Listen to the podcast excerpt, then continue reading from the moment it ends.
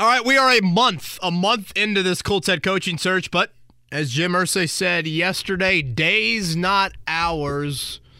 Sounds like an episode of General Hospital, but here we are, Colts head coaching search nearing a conclusion. I'm Kevin Bowen, Eddie Garrison with me. Uh, Eddie, I, I don't think I, I would have guessed a month ago on the podcast. I don't think I would have been too shocked by around the Super Bowl, and that's where we're at right now for this Colts head coaching decision. Uh, with our luck, they will make a decision here in the next two hours, and this podcast will have zero validity. But hopefully, uh, the plural of days will be utilized here just for the sanctity of this podcast, um, and we'll see how the rest of the week plays out. You know, typically you don't see coaches announcing or teams announcing uh, coaching hires the week of the Super Bowl. And Eddie, I well, first off, good to see you. Likewise, and I was about to say that uh, aren't hours days? Well, I thank you for that technicality. You know, you are the kids that I used to look at in class and you know mumble, just shut up. Well, that's just from working with Mark Boyle. Well, too many times. Yeah, that is one unique brain to say the least. There, um, sure, you are correct on that. I think a lot of this patience, thoroughness, however you want to describe it, couple things, Eddie. One, I think it's Jim Irsay letting Chris Ballard do his job. Yeah. And you know what? Good on the owner. We can debate Chris Ballard. We can debate if he should be having a seventh season. That's a perfectly fine debate. I'm frankly shocked he's still here for a seventh year. But you know what? He is here. And if you're going to have a GM in place, let that GM do their job. And that is what Irsay to me is doing. We'll see who the final name is. But right now, I think he's let Chris Ballard run the search how Ballard has wanted to run it. I think a lot of this Colts patience just stems from embarrassment, egg on the face, scar tissue, however you want to describe Chris Ballard's emotions right after Josh McDaniels did what he did in 2018. And you know what? If I were Ballard, I'd probably have the same feelings. Like you, for eight hours, Eddie, the Colts had Josh McDaniels as their head coach plastered on the website, plastered yeah. on their social media. Mm-hmm. Hell, you probably sent out like marketing and, and, and ticketing elements that had Josh McDaniels on it. And then he, you know, stabs you in the back. You sure as hell do not want to go through that again. So I don't know this for sure, but my guess is we will not hear the Colts make an announcement until pen has been put to paper. Because, like, look at how Carolina announced Frank Reich agreed to terms, and then four days later, he does a press conference. Sean Payton announced, and then three days later, he does a press conference. Yeah, like I, I don't think we'll get that with the Colts. Maybe we will. Maybe they'll they'll feel comfortable doing that. But just based off how that went, I mean, how many times do you not hear the free agent signings officially announced by the Colts until really, really official on that end. Like yeah. they have just been so cautious when it comes to that stuff, understandably, since the McDaniels thing happened. So I think some of that plays into it. On today's pod, we'll get into the pros and cons of the reported second interview candidates.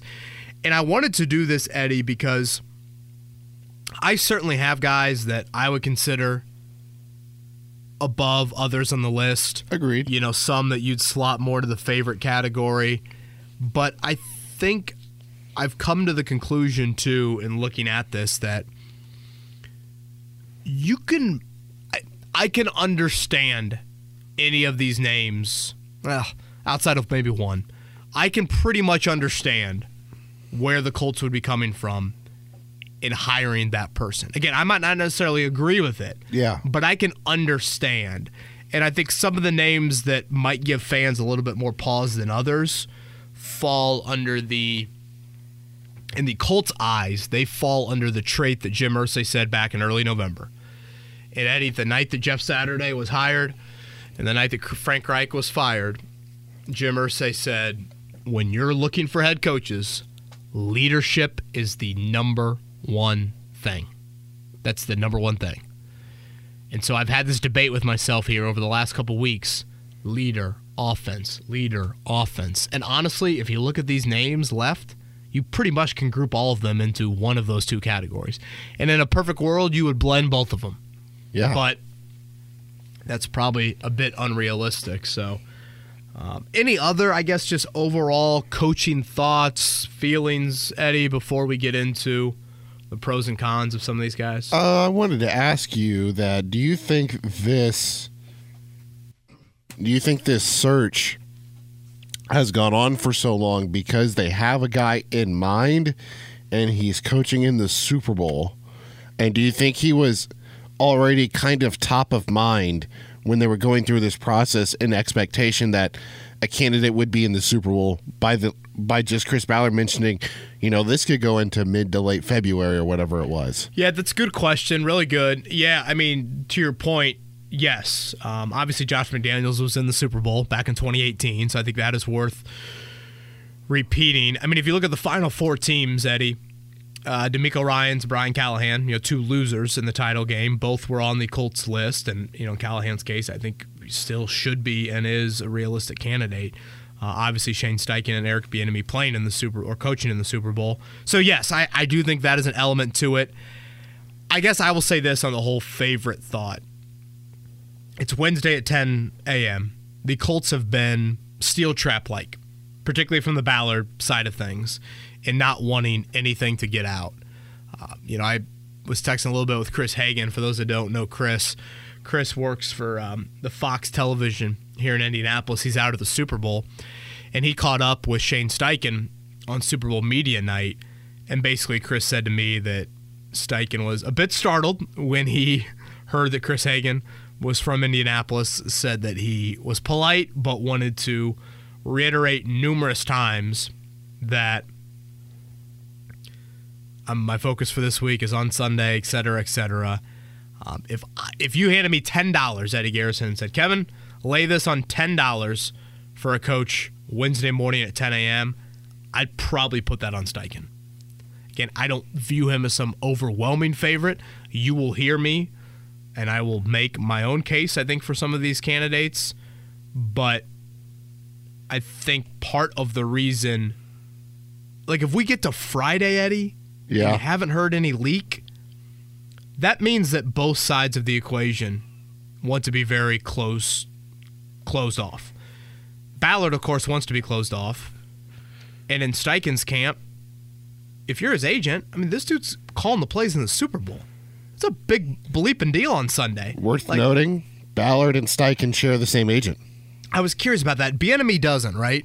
The enemy doesn't. I I, I believe looked it was. Callahan, Steichen, Bubba Ventrone. There was an, another one on that list too. I, th- Okay, I can't remember who it was. I, I looked that up earlier in the week to make sure that I thought Bieniemy didn't because you know, okay, you know, would you have leaks from either side? And again, from the, from that point, it's a great point you bring up, Eddie. That um, you obviously want to appease both of your clients in this Yeah. situation, and they are under the same umbrella. But even if you're just talking about Shane Steichen's personal, you know, job that he has to do on Sunday nights, that's a big, big thing. So you don't want to put too much pressure, have his phone blowing up or whatever. Uh, so I do think if we get to like Friday and you haven't heard any leak on that side, I could certainly see it being Steichen. But again, I think you can make some cases. And I have heard some other candidates that aren't necessarily, I think, the frontline candidates. I've heard that they've interviewed really, really well and they've made strong impressions on the Colt staff. Um, lastly, before we get into the pros and cons, Eddie, I will say my one disappointment in this taking as long as it has, and again, some of this is out of your control if you want a Super Bowl coach, but I do think you miss out on the type of staff you can build. And if you look at Carolina, Carolina and hiring Frank Reich and Ejiro Evero as their defensive coordinator, they hired two guys they interviewed to be head coach. That's a great coup by them. Great work by them. Dave Yeah. Tepper has a lot of money. He, I can totally understand why Dave Tepper was able to make this work. That is something I thought the Colts could do. With all these candidates, could you hire two of them? And I think when you wait as long as you have, do you miss out on that opportunity? And in general, do you miss out on staff members? Yep. I think that is the one real concern that you have with this process. But as I've said all along, you guys have heard me say it, I have little issue with the Colts being as patient as they have. Did you miss out on a little Senior Bowl scouting? Sure. You have the fourth overall pick. I, I get the Senior Bowl is more than just the fourth overall pick, but it, to me, it's not the end of the world. The fourth overall pick was not at the Senior Bowl. You know, it's not like those guys are there. Uh, the combine's here in a few weeks. You're gonna have to, you know, you're gonna have to get to work right away. But you'll start the offseason program just like everyone else will. That that's hired a new coach. You'll start on April 3rd, two weeks before every other team in the league. That's the NFL rule. When you have a new coach, you're able to start your offseason program a little bit earlier. So from that point, it's not like your players can get to work with the staff any earlier than others. Um, so yeah, if you got anything else, throw it at me. If not, let's get into uh, the candidates. All right, your first candidate on your pros and cons list, the interim coach, Jeff Saturday. Eddie, the biggest pro is he has watched and seen and witnessed the inner workings of your organization for two months.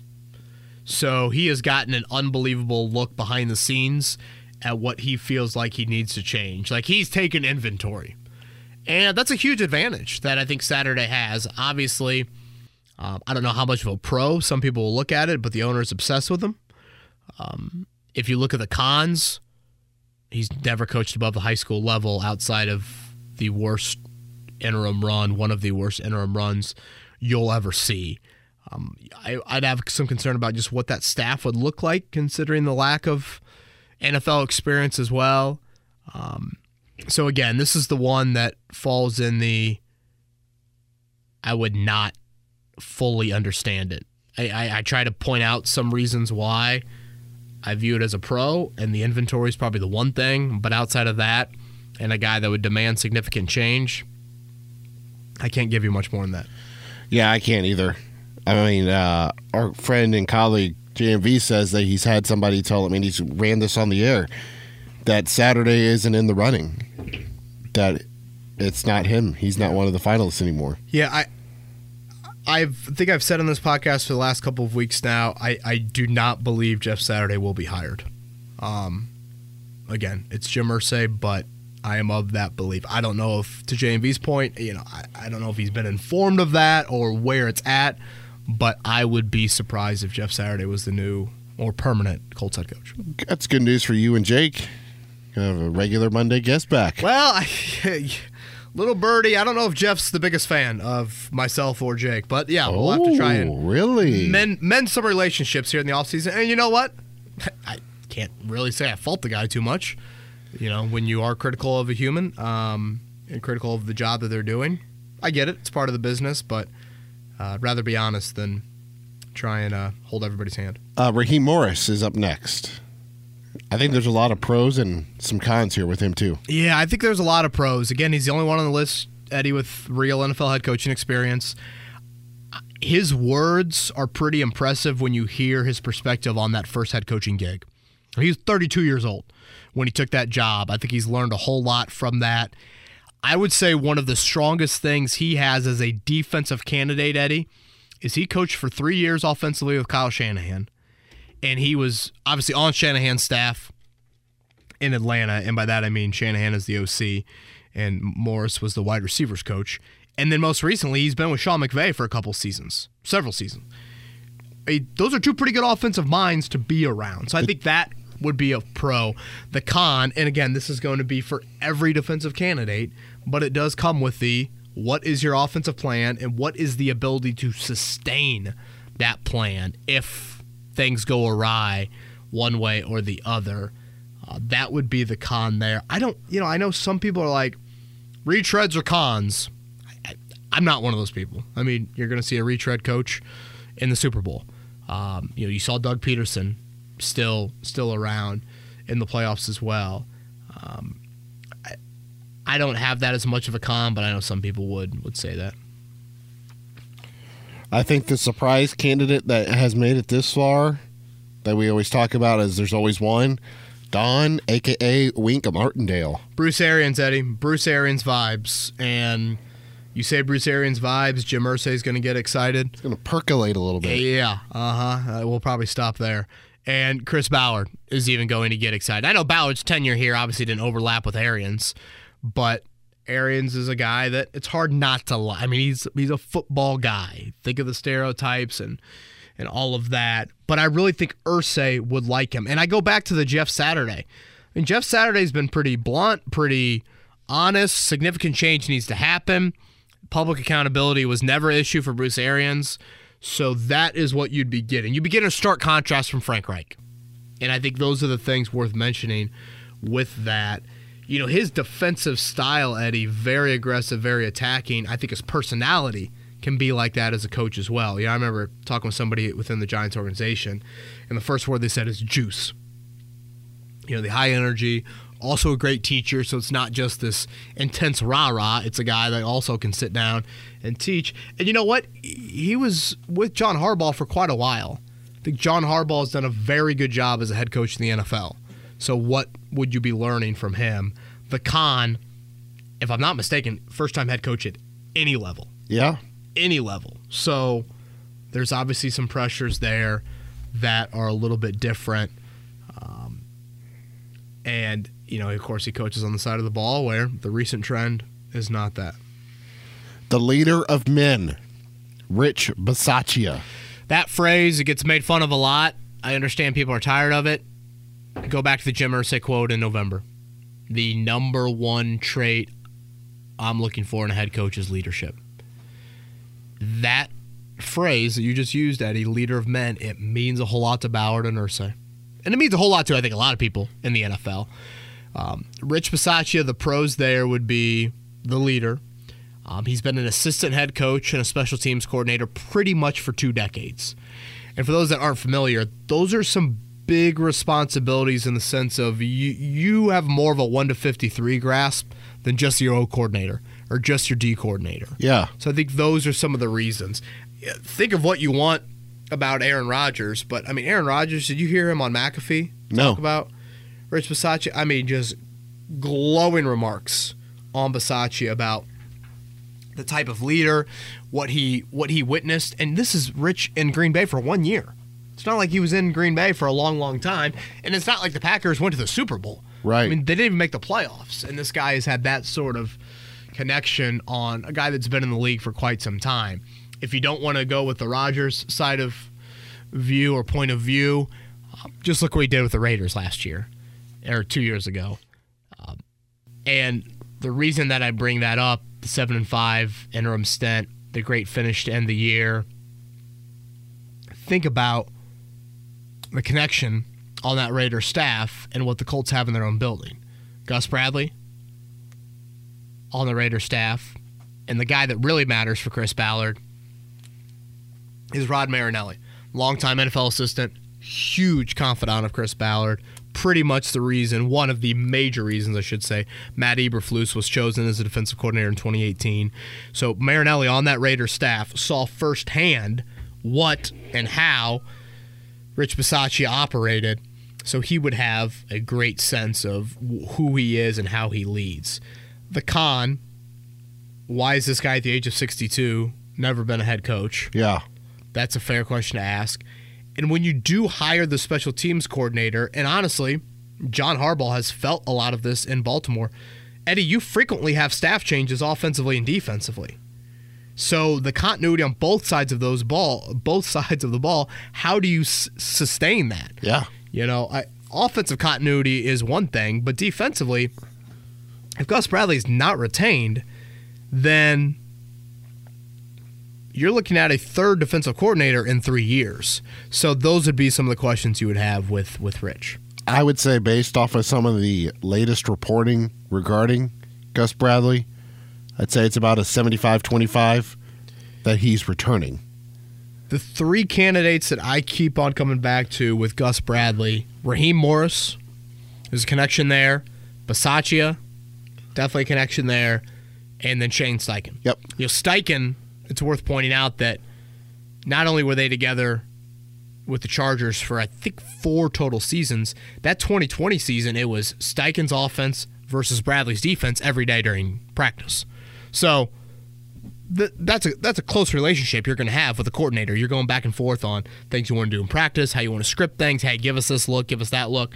Um, now, if Shane Steichen doesn't want Gus Bradley, or you know maybe that's a reflection on you know how things went for the Chargers, but I do think that's a connection that if I'm looking at these seven names and who would like Gus Bradley, there's three I point to pretty quickly: Yeah. Morris, Bisaccia, and Steichen. Talk about a segue going right into Shane Steichen. That was beautiful. That was good teamwork. Yeah. We need to edit A that plus. out and send that to our boss. I've Um, seen it for Marconi, right? Sure, sure, yeah. We'll definitely take some hardware if we can. Um, the appeal for Steichen, I think, has to be in the quarterback background and mainly the variety of those quarterbacks. Philip Rivers as position coach, Justin Herbert as a one-year coordinator, and then Jalen Hurts the last couple of seasons. Eddie, those are different style quarterbacks. Yep. Those are different ages of quarterbacks. Offenses look different with those three. Um, that's not just the cookie cutter. If you look at Brian Callahan and you really want to nitpick, his quarterback history is mostly with similar style QBs, mostly pocket passers. CJ Steichen- Stroud. Well, you- Exactly. CJ Stroud would certainly fit fit that mold. You look at Steichen, it's a little bit of everything. Um, by all accounts, him and, him and Philip Rivers remain close, football close. I would venture to guess Philip Rivers is not hanging out with you as a football mind if you aren't stupid bright. I mean, just crazy. So Dad gummit. I think exactly. I think you're going to get that vibe with with Steichen. You can debate the whole does play calling matter or not. I like to point it out, Eddie. Again, I don't think it's like a must requirement, but I like to point it out as if you're calling plays in the NFL, that is a lot of pressure on you, Yeah. and Especially for a team like Philly. one thousand percent in that city and that quarterback and the offensive head coach is giving you this responsibility kind of halfway through year one. All of those things, that is pressure that when you're the head coach, you're going to feel some of those same feelings, if not more of them. So, I guess what I'm getting at is, I could be totally wrong on this, but if you were to hook up some sort of, you know, pressure meter to Shane Steichen on game days versus Brian Callahan on game days, I would venture to guess Shane Steichen feels it a little bit more than than Callahan. Again, I don't want to like undermine that you know Callahan doesn't feel pressure like the, that that'd be ludicrous. But when you get in the press conferences the next week, Eddie, Zac Taylor and Joe Burrow answer to more of those questions. If you're writing a story, you want to hear from Burrow and Taylor about offensive issues before you want to hear from Callahan Yeah. if you are in Philly, you probably want to hear from obviously Sirianni matters, but Steichen would be very high on that list considering he's the play caller. Yeah. Um, So again, pros, the variety of quarterback background, what he has to feel as a play caller, the cons. Do you look at Philly's success and how much of it do you just put on Sirianni and Hurts? Yeah. You know, by all accounts, Sirianni is still the main game planner, and it's kind of Steichen just picking off of that game plan. You know, is that a question? Do you ever get a point here, Eddie? And this might be far fetched, but he is 37 years old and he's a first time head coach. Do you get a point in time where some adversity hits him here in Indy, and all of a sudden he's like, man, is this what Frank Reich felt? The guy that I coached for? Is this what Nick Sirianni kind of warned me about when I came here? Again, I don't think Sirianni and Frank Reich would give demeaning or, you know, merits or bad remarks about Indy that much. But they certainly are going to point out, hey, man, watch out for this or know this. Like, that is something that I feel like is worthy to point out. Do you think Sirianni would get in the way? No, I don't. I, I, think in the way is too aggressive of a statement. I, I I think Sirianni would. I think the Nick Sirianni we saw post game in early November is a man who is fiery, Yeah. really fiery, and also loves Frank Reich. And that's purely what it was. He yelled at fans because in that moment they were the closest people by him, and he wanted to associate them with Jim Irsay. And in the heat of the moment, that's how Nick Sirianni reacted. And if you played beer pong against Nick Sirianni and you lost, he'd probably get in your face. Yeah, that's just who he is and how he's wired. I think he can sit back and realize there are a lot of positives about Indianapolis. There are a lot of positives about Chris Ballard and, and the collaboration of working with him. And so I think Sirianni would take a mature approach to it. I, I tweeted out after the Eagles won the NFC Championship game, like Sirianni, I think he's a good dude. And boy, I definitely had some Colts fans being like, "He's an immature prick." And and again, I I watched the same videos you watched of him, and hell, I was in the stadium that day and how he acted. I get what he looked like. That's a competitor. Was it a, a tad immature? Sure. But you know what? I think the Colts missed a whole lot of that Nick Sirianni fire in the last few years. I thought a mistake that Frank Reich made was hiring a very similar, arguably lukewarm type of personality in Marcus Brady to replace Nick Sirianni. Might be harsh, but that's those are my thoughts. Uh, we had Michael Lombardi on the midday show yesterday on Tuesday. You know, former NFL front office exec for 25 sure. plus years. He said some interesting things over the years. Yeah, and uh, he said that the first uh, thing that he noticed when it started to really go downhill was Gooch. That's when it. That's when the Colts downturn really started. When because when Gooch left, the offensive line physicality yeah. kind of Dave DeGuglielmo, if I'm saying that right. I think I threw in an extra syllable there in the middle. Apologies. Uh, Gooch, you know, I had someone mentioned to me the other day, like, how much was it Howard Mudd and his leave? You know, remember when Howard Mudd left? You know, he, he came back as kind of a consultant and then yeah. left. And I looked that up. That was kind of the start of 2019. I really think it was a combination of two things more than any. I think it was the retirement of Anthony Castonzo, not having you went from instead of going from A to C plus at tackle, you went from A to like D minus. Yeah. I think that, and I think Ryan Kelly's just slow downturn and not getting the return on investment with him. I'd point to those two more than Gooch. I, I understand that you know he probably brought a fire, whatever. You know the O line was pretty good in 2020, and Gooch was nowhere to be found. Obviously, Rivers I think helped getting the ball out quick, but I think Castonzo's present still. And then I just felt like that kind of slow downturn is what I would point to more. Uh, now we're going to transition back to our pros and cons. The name that you just threw around when you were talking about Shane Steichen in comparison here was Brian Callahan. Well, Eddie, as listeners know, I mean, Callahan and DeMeco Ryans for me, they've been the two names that I've talked about the most since November. I think you go back and look at the list that I put out there then. Steichen, I believe, is also on that list. But, you know, for me, Callahan and Ryans have been the two. The pros are an absurd quarterback resume of Peyton Manning, Matthew Stafford, and Derek Carr as position coaches, and then most recently with Burrow. Um, I think it's a big pro that he's the son of Bill Callahan. And I don't think it's nepotism, Eddie. I think it's a you have lived the life of being the son of an NFL head coach, so you get what happens. You get the pressure, you get the responsibilities, you get what lifestyle is like at home. Um, look at Brian Callahan's resume it's not like he just followed Bill Callahan around wherever he coached. No, I mean, there's not a lot of overlap between those two in the coaching ranks. Um, when I look at the quarterbacks, too, I think it's less about development, Eddie, and it's more about like, what did you learn as a sponge from those guys? Yeah. What did you take from Stafford? What did you take from Carr? It's not like they consistently won in all those places. How did you learn about how that quarterback handled things? You know, is there something from Stafford you would want to take? Um, you know, Stafford is a different style quarterback than Carr, you know, in terms of arm strength and things like that. Um, and then, of course, Burrow, he's certainly been much more a part of that development. I also think a pro with Callahan is given the Cincinnati personnel offensively, Eddie, I think he'd be more demanding of the need to get some of that personnel here in Indy. Easier said than done, but I've said this before. I think a knock on Frank Reich is he, and I think I made this analogy last week, so apologies on that. I think Frank Reich wa- walks into a kitchen at an Airbnb, opens up the cabinets, and says, "We got what we need right here. Cool. We don't need to go to Costco. We we don't need to go. Hey, the VP down the street. We don't need it. We got everything that we need." Callahan's going to walk in there and say, dude, did you see what we had in Cincinnati? You need that. And so, again, easier said than done.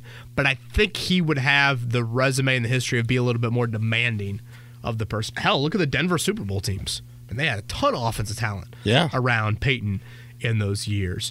Cons, you can look out at the other side of it. He is coordinating an offense with littered with talent. How much of that is him? How much of that is the talent? How much of that is Zac Taylor? Those would be some of the questions that you have. And similar to Steichen, at the end of the day, it still is a young head coach getting a young coach getting his first crack at it. Final candidate. I think this is another surprise that he's in it this long. Aaron Glenn. Yeah, and I, you know, I've I've heard that Glenn, you know, left a pretty good impression on Indianapolis. I think when you look at Glenn, there's a bit of some Mike Vrabel vibes. The resume is rather unique with Aaron Glenn. You know, I remember him as a pretty good player, Eddie. He also was an NFL scout. That was his first post playing career entry into the NFL. A personnel scout the Jets for a couple years, and then, of course, has coached. Um, that's a you don't see that trifecta. No. High level player, scout, and coach. That's pretty rare. Um, upper quartile, the upper quartile. Thank you. You took the words right out of my mouth. I appreciate you. Rare air. Throwing that in there. Um, you talk to people around Detroit, you hear the words blunt, you hear the words aggressive. I get some Mike Vrabel type vibes with Aaron Glenn. And you know what? You look at the Mike Vrabel resume, Eddie.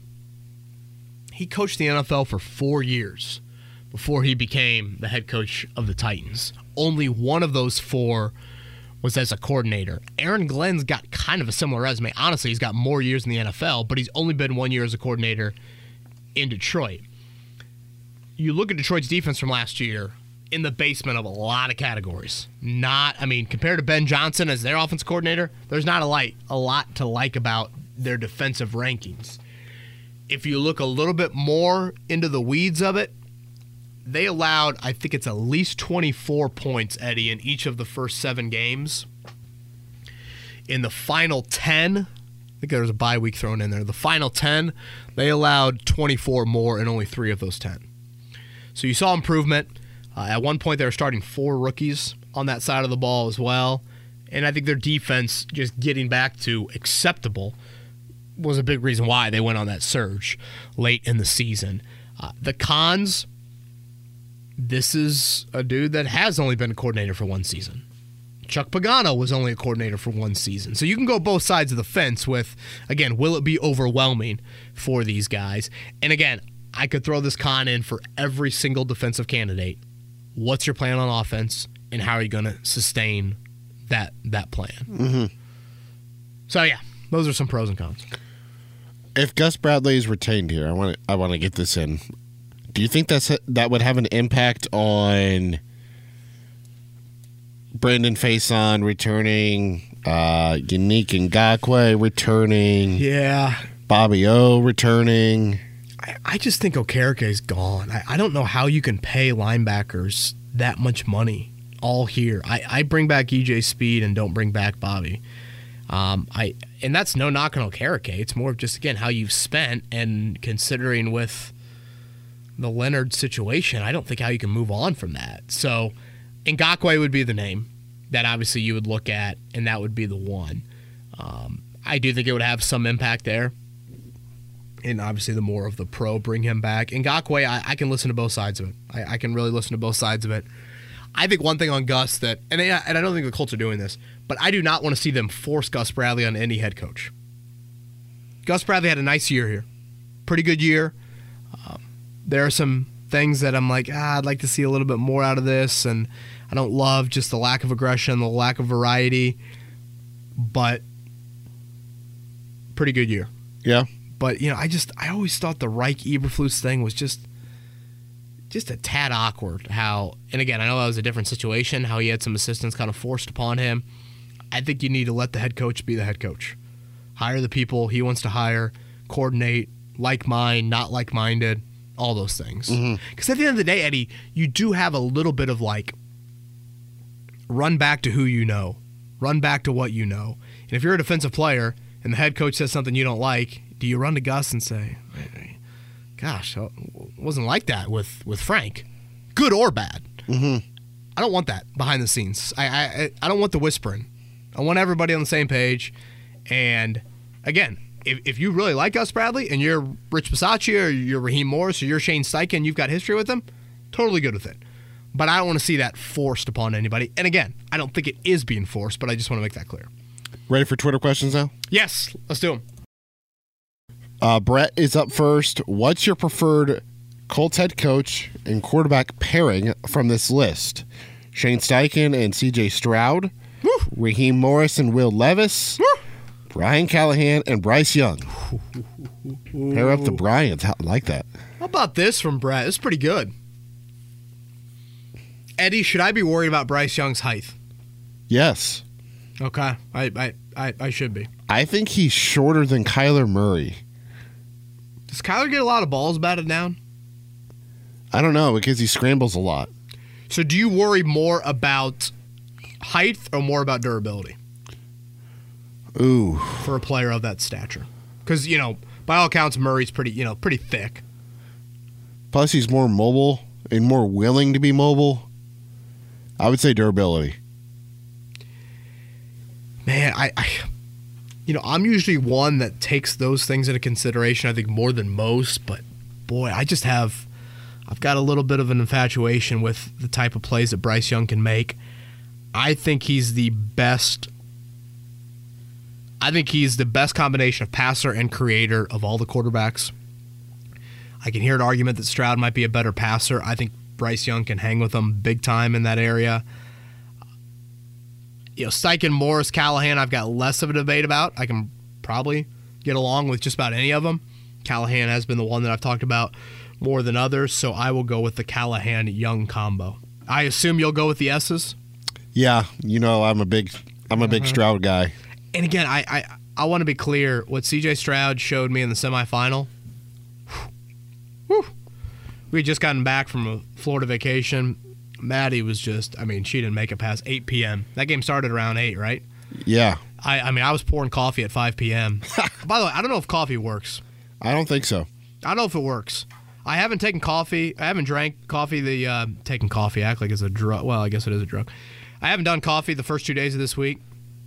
My throat was a little um, scratchy, itchy, and I just wanted tea in the morning. Yeah. Try and act like I'm some real broadcaster here. Uh, and I've been fine the rest of the day. Is coffee a myth? I don't think so. I saw Andy Reid mention earlier today that he's got enough uh, energy for a chubby guy. He doesn't need coffee. I love Andy Reid. Right? We need more Andy Reids. Uh And coffee's expensive, man.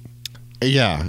I mean, they can add up. It's Granted, one of those I don't. I I can't even taste it. I'm just like, just give me the worst looking K cup and move on. It's like it's one of those things. It's like you know, it's I go to Starbucks and I get black coffee. seven, eight dollars, but like it adds up over time.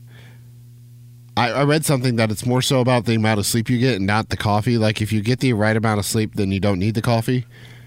Okay, I can I can hear you. I, I think I think the the coffee thing is more so if you don't get the proper amount of sleep, and there's also studies out there that say you're supposed to wait like an hour before you should consume coffee to determine if you need it or not. right, and you're supposed to drink kind of a full glass of water before you start the day. Yeah, but nobody does that. Hey, listeners, just be glad we're not talking golf as we golf in a tangent. Okay, That's um, throw me the next one, Eddie. Uh, Zach is next. Hey, Kevin, question for the pod. Do you think this extended coaching search will have a negative impact on scouting? Ballard loves his senior bowl, but this year he's still deep in coaching search. Very fair question from from Zach. The Colts had personnel down at the Senior Bowl. I would assume Chris Ballard and Ed Dodds did not spend much, if any, time down there. I don't know that for a fact, but that is my assumption considering they had a lot of coaching interviews this time last week when the bulk of the Senior Bowl stuff's going on. You know, Yeah. practices matter more than the games down there. I wonder if they sent Morocco Brown down there. Yeah, again, I would assume your entire scouting department. You know, in my opinion, Eddie, some sort of coaching. Who is doing the interviewing? I would say it's a combination of these people. Brian Decker, the personality person. Uh, his title's much more sophisticated than that. That sounded like I was undermining him. Ed Dodds, Chris Ballard, Carly Irsay, Jim Irsay, maybe Kalen Irsay, Pete Ward, probably a member or two of their legal slash HR um, slash PR group.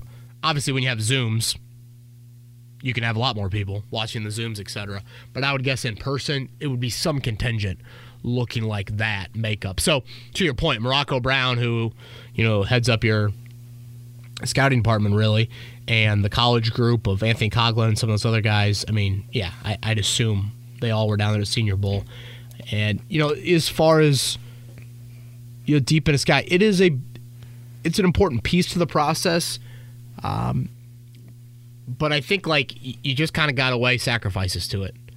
And to your earlier point, Eddie, if you want to coach in the Super Bowl, you were restricted on when and how you can interview those Yeah. guys. So that's just part of the process. I, I don't think I'll look back on this 2022 draft and the 20 excuse me the 2023 draft will largely be judged on what happens at number four. Yeah. And that guy was not at the Senior Bowl. No. So will it hurt second, third, fourth rounders? Maybe a little bit, but you know what? That'll give more voices to some of those lower level scouts, and good for them. And Chris Ballard should and will, I think, listen to him. Good morning, Kevin. Just got done listening to Kevin and Query. Love your work. uh, Dallas Clark wants to know, DeMeco. I'm just kidding. Oh, geez, I was gonna say here we've had Dallas on before. Uh, this is Dallas, though, but not Dallas Clark. Uh, Dallas, thank you for that. with DeMeco Ryans seemingly heading to Houston, officially heading to Houston now, what would your ideal coaching staff be with the remaining candidates? We all want to develop the young quarterback. Would Raheem Morris be able to bring a star studded cast with all his connections from various coaching experiences, or do you prefer what Callahan and Steichen have done with their young quarterbacks from Canada? Canada, Dallas, I like that. Who do you think uh, Dallas's favorite CFL team is? I don't even know any of the CFL teams. The Saskatchewan Rough Riders, if that's still their name. I mean, I should know one simply because a Decatur High School graduate like myself. Oh, Uh, Tommy Stevens is in the CFL. Look at that! What what, what position is he playing? Because he, you know, Quarterback. He a variety of. Is he still a quarterback? Yeah, Uh, Penn State product, correct? and uh, Miss, Mississippi State too. Mississippi State. I forgot about that. Okay. Um. All right. Dallas wants to know like what would be the What would be uh, first? He wanted to know, yeah, your ideal Yeah. coaching staff. Um, and then, do you think Raheem Morris would be able to uh, bring in a star-studded cast? yeah. I, you know, I, again, I, I don't know about star-studded cast. I think there was kind of a bit of a missed opportunity there in um, the ability to kind of have that, you know, potent, potent staff. Um, but having said that, I side a little bit more offensively. Again, I'm not like it, it, it has to be that or it's nobody, but that's where I kind of side on that front. Um, you know, we mentioned it before. If you could pair, and Evero was the one that really stood out because he was no longer, or it seemed like Denver would let him be released. I don't know if we're there with anybody else. Like Eric Bieniemy, if I'm not mistaken, Eddie, after last year, he was a free agent. Yeah, I, I, don't know if that contract in Kansas City was for multiple years or what, uh, but that would be something that you would have to consider. So I prefer Callahan Steichen with the young quarterbacks. It's just you have to get that right. And hell, you could make the argument, Eddie. Mike Vrabel's fighting some of that in Tennessee right now. yeah. He's had some turnover at offensive coordinator. They obviously haven't spent a super high pick, but they've had some turnover there. Tim Morris is that their new OC? Elevated Uh, from past game coordinator. Is that was his name? Say Tim Kelly, maybe. Tim Kelly. Thank you. Yeah. Uh huh. That would be more accurate. Tim Morris, yep. He's your seventh grade basketball coach at Decatur Central. Sounds like it at least. Donner or Daner? Which way are we going with this? I think Daner. All right, Daner. We're I- from Indiana. Go with Daner. save, save Donner for the uh, for Christmas night. Uh, I I know we're a ways away from draft season, but with the latest Bears news saying, "quote They want to trade the number one pick." Could you touch on the thought process of I'm not in the business of waiting for a quarterback. If you love a guy, go get him. But we never hear the discourse of what happens when you trade up for a guy and end up with, in recent years, Robert Griffin III, Jared Goff, Carson Wentz, Mitch Trubisky, Sam Darnold, Justin Fields, and Trey Lance. Some of these guys are okay, but enough for draft for future draft capital for every Mahomes and Josh Allen. There are many examples of maybe not busts, but certainly not high level play of these unicorns. This is a terrific question. Terrific question. If it was this easy, man, everybody'd be doing it. Yep. and everybody would have the answer. Um, I always laugh at like, why do NFL teams screw up the hiring of head coaches? Well, there's 32 of them. Not all 32 can win. That's like competition. like it's just how it works. So inevitably, you're going to have some of this. Um, a Trevor question by Dana, and I have said this numerous times. That's like asking why can you not beat Tiger Woods? Hey, amen. But maybe in the video game. Um, it's probably a phrase I've said more than any other on this podcast. Going down this path that I have certainly preached and wanted to see for years of finding a quarterback in the draft, high in the draft, it is not the easiest path to go down, but it's the path you have to go down if you want sustained success. You Yeah. have to go down that path. You've got to try. You've got to get the bat. We all were there at one point in our lives. We don't want to swing at the pitch. You got to get the bat off your shoulder. Yeah. And you can't just slap it to right field. You've got to try and get one to left. Well, I guess I'm speaking like everyone's a right hander. You've got to try and get a double or a triple out of it, preferably, of course, a home run. I think. I know a lot of people have various opinions on Jim Irsay right now, and understandably so. A comment that Irsay's made quite often, that a lot of people poke fun at, that I don't poke fun at, and I couldn't agree more with him, is he has mentioned something along the lines of he wants multiple Super Bowls within a decade. Yeah. And again, when you're a team that hasn't won a division in eight years and 20 some teams in the NFL have won a division since you last have, I get why people might say, you know, crawl before you walk. But that is Jim Irsay's goal as a franchise. Can you imagine, Eddie, being the Philadelphia Eagles right now and witnessing a couple Super Bowl runs in this type of span? Obviously, Kansas City speaks for itself.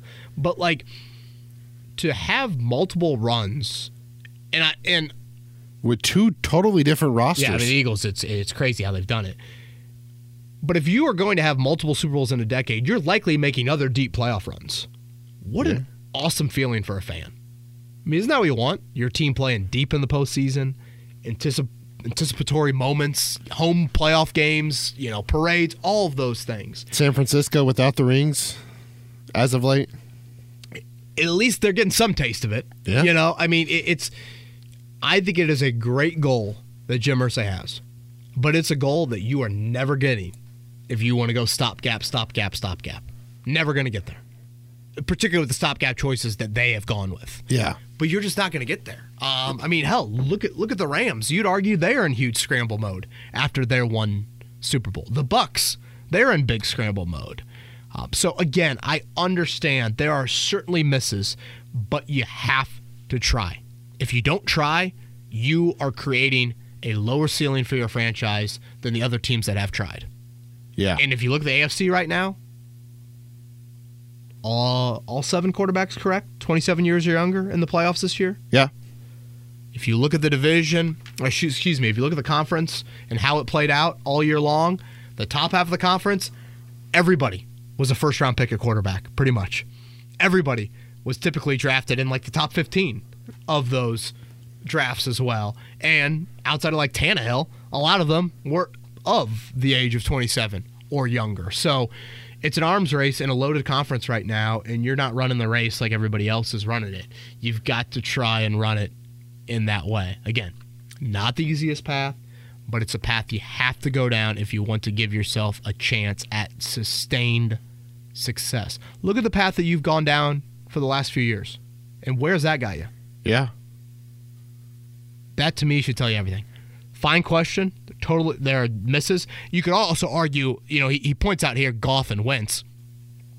To be fair, those teams got to the Super Bowl with Goff and Wentz. Yeah. I get that Carson Wentz wasn't the quarterback for that, but he led them to the number one overall seed that year and was a huge reason why Philadelphia got to it. Of course, Goff got to the Super Bowl with the Rams and they lose to the Patriots there. So I don't even those teams. It's just it's the benefit of the rookie contract too. Yeah.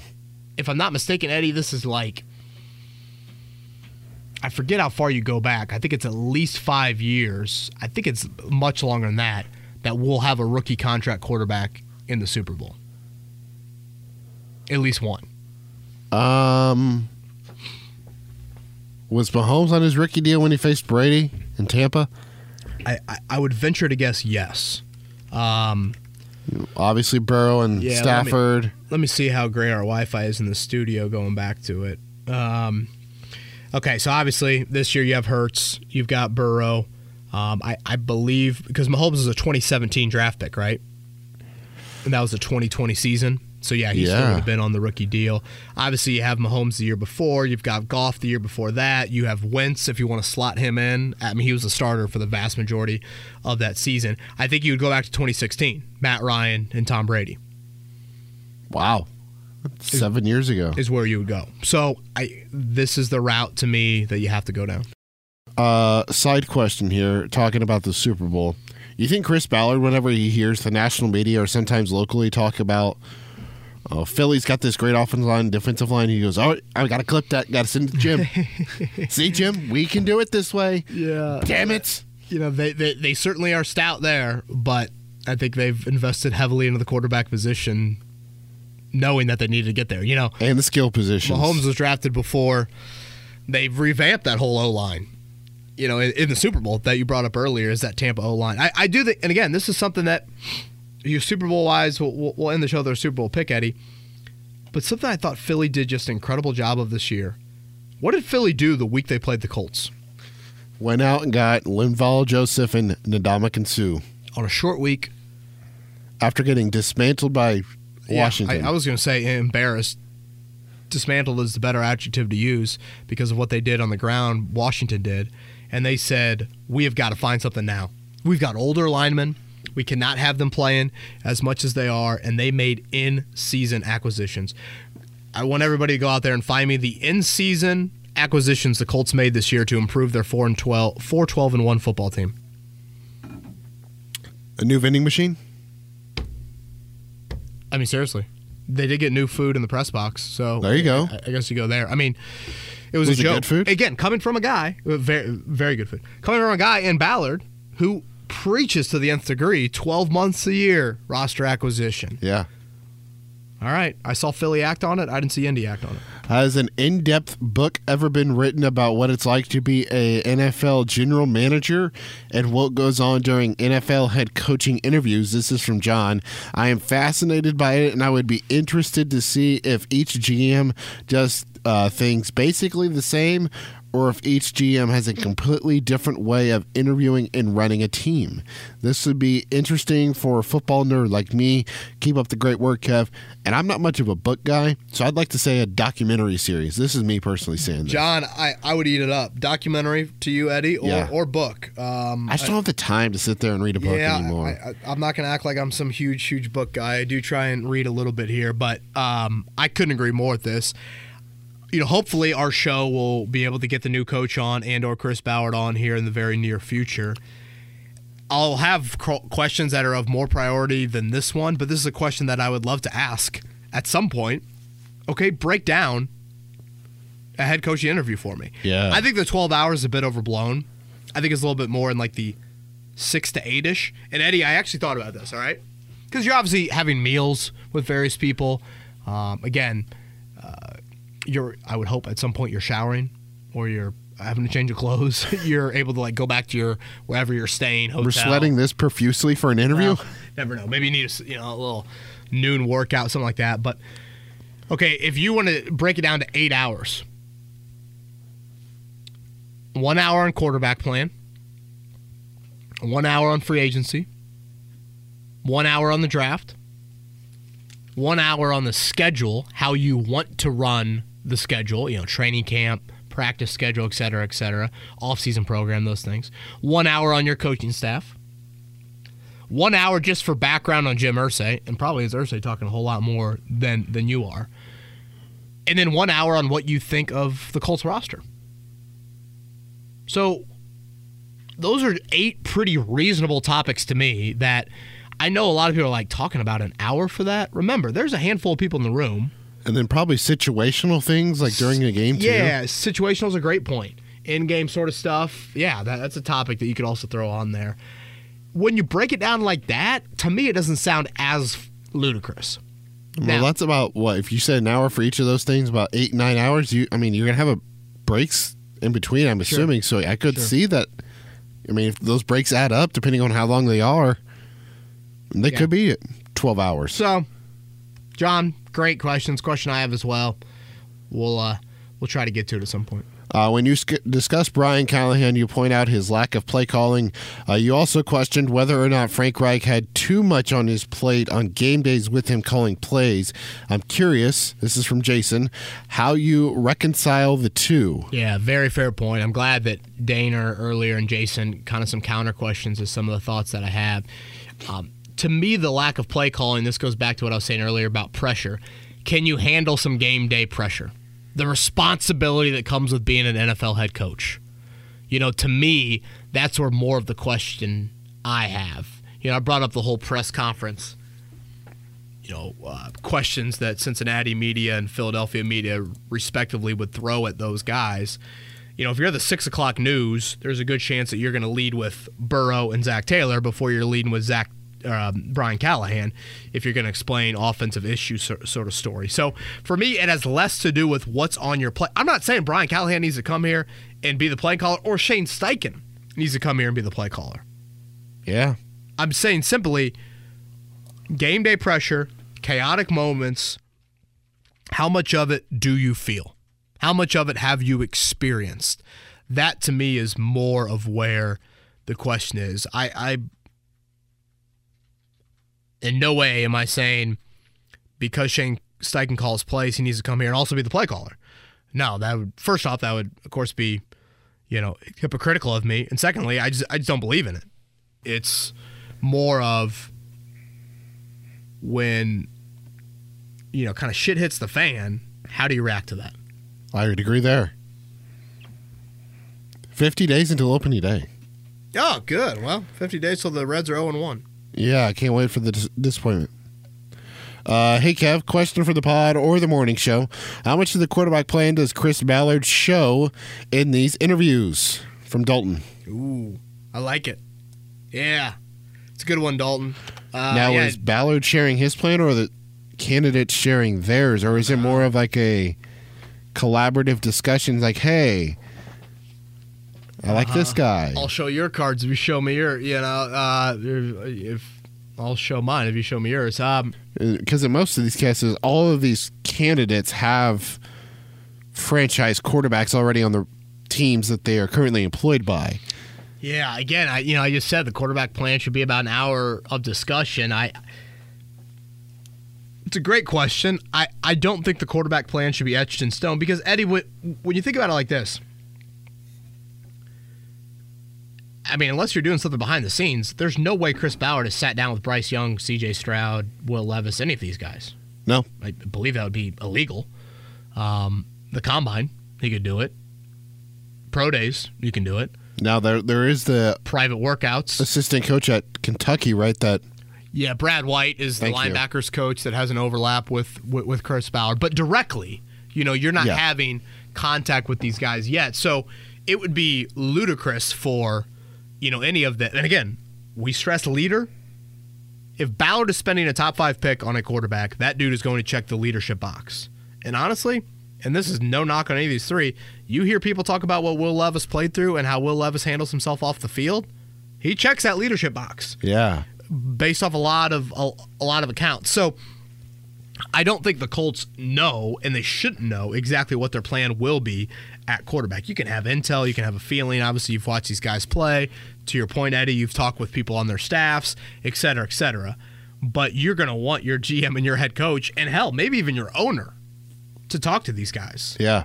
I mean, I could totally see Jim Irsay wanting to to do that. So, um, I think it's a little bit of like, hey, how are you feeling? Hey, how am I? You know, it sounds like a seventh grade relationship. Yeah, I kind of like you. Hey, yeah, yeah, you want to go to Wendy's? you know, Steak and shake, Kev. Steak and shake. I'll tell you what, man. We were at Maddie, myself, Rosie, and Max. We were at Chick Fil A last night. That place was humming with high school dates. Yeah, that's the new place. Yeah, I, I, and you know what?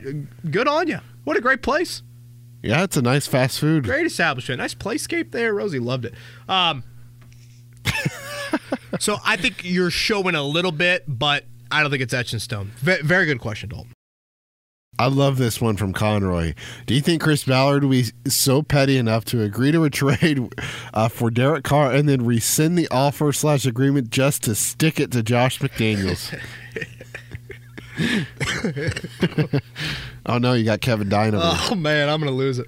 That was good, Conroy. Um, boy, that would be kind of petty. That'd Wouldn't be? something. Where's Carr going? Saints?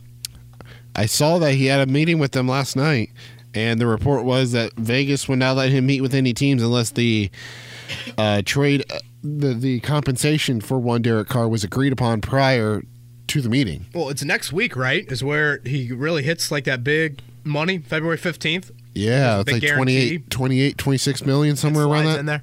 Your Carr seems like a fine quarterback. Seems like a fine dude. Uh, I'm good with it. I, I I don't want to see Derek Carr playing for the Colts. I, I know this question specifically didn't ask that. Um, it was more of a funny thing there, but uh, Where would you put your money on him playing? I mean the Jets are a team that's popped into my mind. Um, you gotta feel like one of those NFC South teams. Carolina? Yeah, I, I you know Carolina sits there at nine, Eddie, and don't they have an additional second from the McCaffrey deal? I'd like to think Carolina would look to move up um, and take a quarterback, but again, they're gonna have to move up. I mean, it's, it's gonna have to have some substance behind it. Eddie, if you look at the NFC South right now, and you look at the quarterbacks under contract, because Winston's a free agent, Yeah. Dalton's a free agent, Mariota's a free agent, dude, that division sucks at quarterback. Oh yeah. I mean, the best under con- uh, under contract quarterback in the NFC South is Uh, Kyle Trask. God. Think about that.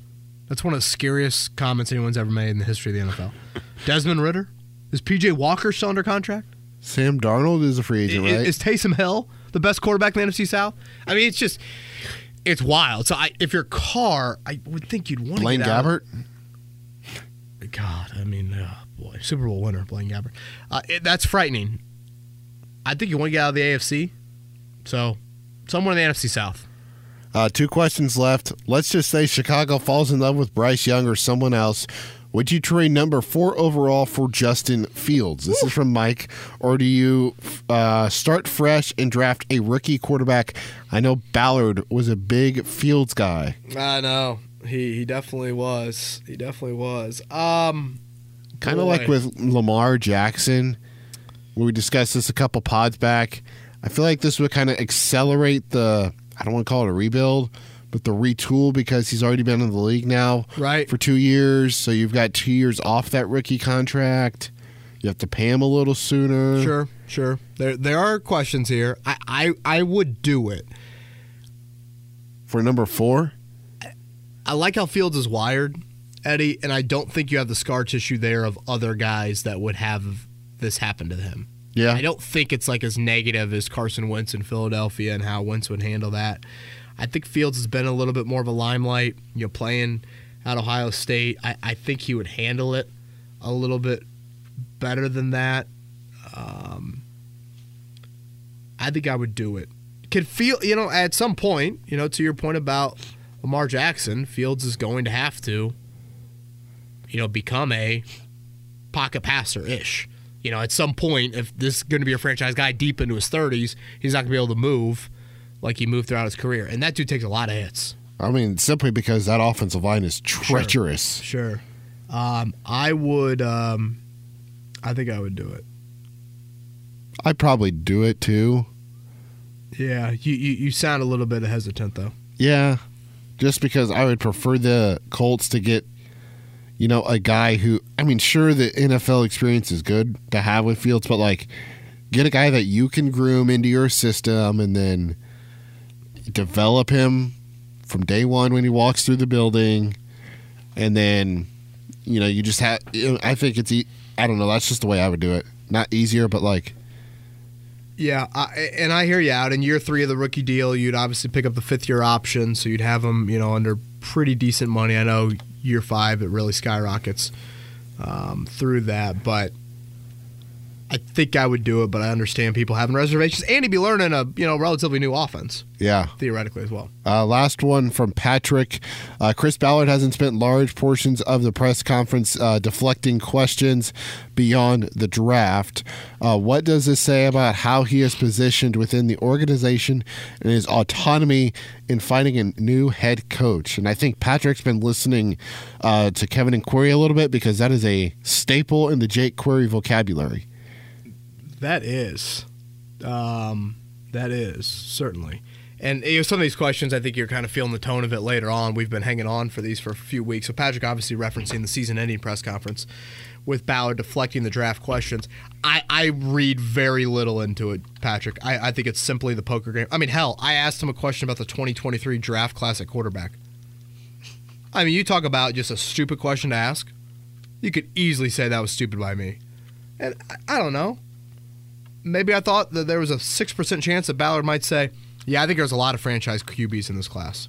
Or, boy, there's some really, you know, dynamic runners, and that's an attribute to our offense that has been missing, and we need to do that. I, I don't know. Maybe I'm, maybe it was a stupid question on me for that, but that is a question that I felt at that point with not a lot of people asking questions, it was worthy to throw out there, so I threw it out there. But, Patrick, I think if you look back on, past Ballard pressers, I tend to think that is a similar tone and answer you get in a good amount of them draft related. Draft related. Agreed. Last thing we have to do make sure you like, rate, and subscribe on the YouTube channel. Oh, look at that, Eddie. Thank you for doing that. And you can always submit your comments on there too. Yes, we do look for comments there. Again, DM either of us on Twitter. We happily take your comments. DM works a little bit better than just kind of the flow of the tweets during the day. I, I, In the week, you know. Yeah, I tend to spend spend a little bit more time looking at those just to make sure that we get them into the pod. Super Bowl prediction. Super Bowl prediction, Eddie Garrison. Would you like to go first? No, I asked you first. Gosh, you little. Uh, Eagles 30, Chiefs 20. Wow. You think it's a 10 point? I love that Philly D line. I think they come at you in waves. I worry about Kansas City's health at wideout. The plan for Kelce. I mean, can you limit him? Yeah, I'm looking at these prop over unders. Kelce, seven and a half rece- receptions, 81 and a half yards. If you could sign, if Jonathan Gannon, the D coordinator, could do that, hold him to seven for 80, I'd say yes, right now. I mean, how many times did you just see Kelce go 10 for 130 and two touchdowns? Yeah. And again, they got banged up there late at receiver. Um, I think it's foolish that I'm betting against Mahomes to this extent, but I believe in the Eagles. Andy Reid off a bye week too. Oh, I know Andy Reid Venom. I trust me, Eddie. I know this is stupid. Um, this is coming from the dude that thought the Raiders could get to the Super Bowl. you know, I, mean, wasn't going to bring it up. Well, shit. I mean, I deserve it. I will go there. Some props I like. I do it annually. You have to take the total players to have a pass attempt over, over two and a half. One trick play, just one. That's all we need. Attempt the pass. Don't Shit, run Travis it. Kelce's a former quarterback. Thank you. Any, Noah hell, Gray. Anybody. The punter, the holder, whatever. Plus 145. Dallas Goedert. Let's get a little Philly Philly. I'm taking that over. This is one I do like that for one. the math wizards you have to think and crunch on. Total combined yardage of made field goals. Oh my. Combine the yardage of the made field goals over under 117.5. I'm going under. I think these teams are too aggressive. I'm going under. Total combined yardage of all touchdowns in the game 88 and a half. That. You like some big plays? Ooh. Take the over. This one I love. Total number the times the chains get brought out for measurement. Over under one and a half. Hammer the over. I'm going under. Chain gang, baby. You need TV moments. Hey, what are the Bring out odds on that, by the way? Do you have that readily available? What are the odds? Do you know? Uh, well, it's just uh, over under. So I, I think it's simply you know minus one ten, whichever way you want to bet it. Ooh, okay. One and a half there. Will there be a penalty for roughing the passer? I hate to bet this, but there always is. Plus one sixty. I wish they had it on the quarterback because I would do it on Mahomes and not Jalen Hurts. Fair. So those are some of the props that I like. I've got one more prop, but go ahead and slide yours in here, Eddie. Uh, On I, I, I have a prop that I like too. Okay. It's plus 140. At least, at least that's what I got it at. uh, for there to be a return on the opening kickoff. Ooh. No touchback. No. Too much nerves from Butker or Jake Elliott? Well, here's the Butker's got a booming leg. Are you sure about that? yeah, but here's there's some science behind it. McAfee's explained it. Aren't we indoors? It's indoors, but the football they use to kick off the Super Bowl isn't roughed up. Look at this. It's not kicked prior. It's not touched prior to kickoff, so it's got it's a lot more firm, so it doesn't have the same. I don't know how do you want to describe it. The, uh, it doesn't mold around the foot. I suppose. I'll let you talk with about firmness of the balls and whatever you're going with here. I didn't say it that way for that okay, specific reason. Uh, but my Super Bowl pick, I'm going to go Eagles in overtime, 33-30.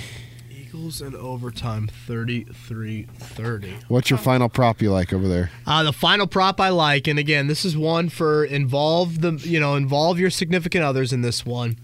The jersey number of the player who scores the first touchdown. Oh, Odd minus two hundred, even plus one fifty. ooh. So I think a big reason for that is you've got Travis Kelce at 87, AJ, A.J. Brown. Brown. at 11. Now, correct me if I'm wrong, DeVonta Smith is six. Is And you have right? Jalen Hurts as one, right? Jalen Hurts running the ball. What about our running backs? What, what number is Miles Sanders? 21? 20. I thought he was 26. What about Pacheco? He's 10. Okay. Yeah, like Sanders is 26. Pacheco is 10. What's McKinnon? Uh, he's a single digit One? number. McKinnon is one. And then Marquez Valdes Scantling is the only player not named Travis Kelce to have a receiving touchdown. He's 11. So this is a little math, you know, a little odds. Again, odd is the heavy favorite, minus 200 here, but I think I think that's a Boston that's a- Scott has that's a a pair. fun one. Boston Scott's got a pair of rushing touchdowns, and he's number two. Dallas Goedert is 88.